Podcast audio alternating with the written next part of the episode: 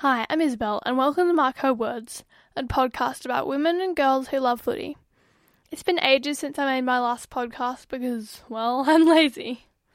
I've been kind of busy, finishing grade 5, participating in the school climate strike, playing with my cat. Yeah, I've been pretty lazy. Anyway, I'm pretty excited because the AFLW season's starting soon, in 11 days' time.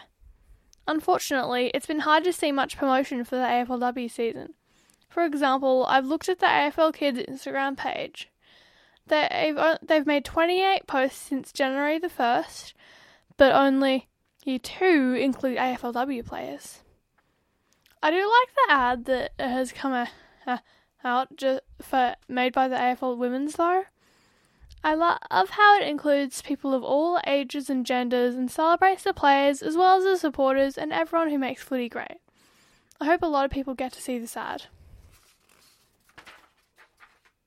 Luckily, I haven't been waiting for ads or promotion. I've been getting ready for AFLW Season 3 for a while now. It's kind of like my own pre-season for a footy fan. I've been I've gone out for a practice kick to kick with my mum. Um, a year ago, when I went to my first ever AFLW game, I really couldn't kick a footy at all. So I'm looking forward to actually being able to kick during the kick to kick after the game. I've been indoor rock climbing because it's good to practice other sports. The helper at the place where I go climbing is really great, and I get to chat with her about feminism, being an AFLW fan, and all kinds of stuff. I've checked the fixture to plan all the games I can go to. I'll get to see my team, the Crows, four, four times this year. I'm going to three games in different parts of Melbourne, and I'm even going to a game in Adelaide. My mum and I are going to Adelaide for a weekend to stay with my grandma and grandpa, and I'll get to get over the Crows game in Unley. I'm, go- I'm looking forward to my first experience of a Crows home game. I'm also planning to go to some matches that don't involve the Crows because I love to support women's footy. I've been I've also been making my very own supporter gear to wear at AFLW games. Unfortunately, most of the official AFL supporter gear is designed for cold weather.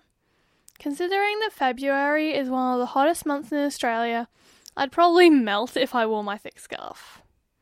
Instead, Mum and I have made some light cotton scarves, a bandana, and a stretchy headband.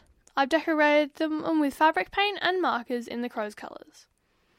When I decorated my gear, we listened to the Kick Like a Girl radio show and also listened to Chyloe Kurdas in her TED talk.